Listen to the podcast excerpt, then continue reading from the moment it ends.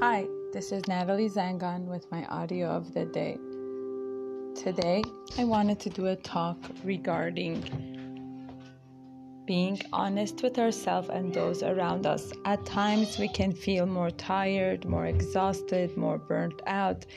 Especially as mothers and wives, we need to know then that is absolutely normal and natural for us too to feel tired and exhausted and we are not robots. We are not made out of iron.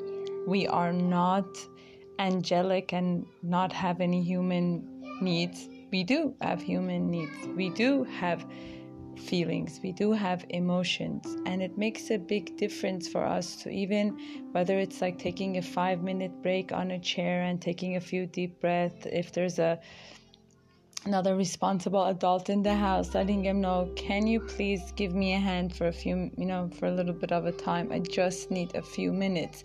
Because otherwise when we don't take care of ourselves to refuel ourselves then we're going to go from the point of tiredness to exhaustion to frustration to anger and then to rage.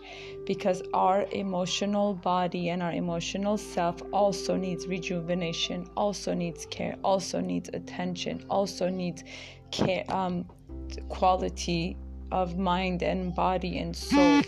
So I wanted to just remind ourselves to take the break, even if it's a few minutes, make the best of it, even if it's just a little bit of time, just to give ourselves that space to rejuvenate and come back to ourselves.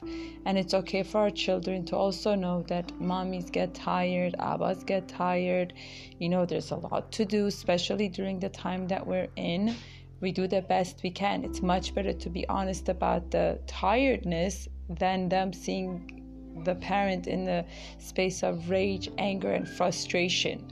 So take the break that you need, take the time that you need to be able to come back to yourself and be honest with it. Obviously, you cannot leave your kids when there's no other responsible adult there because you are the responsible adult.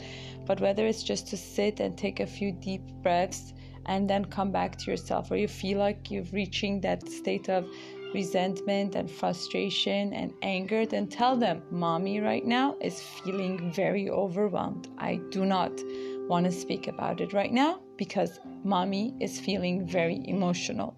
And that's much better for them to see rather than the anger. Thank you for listening.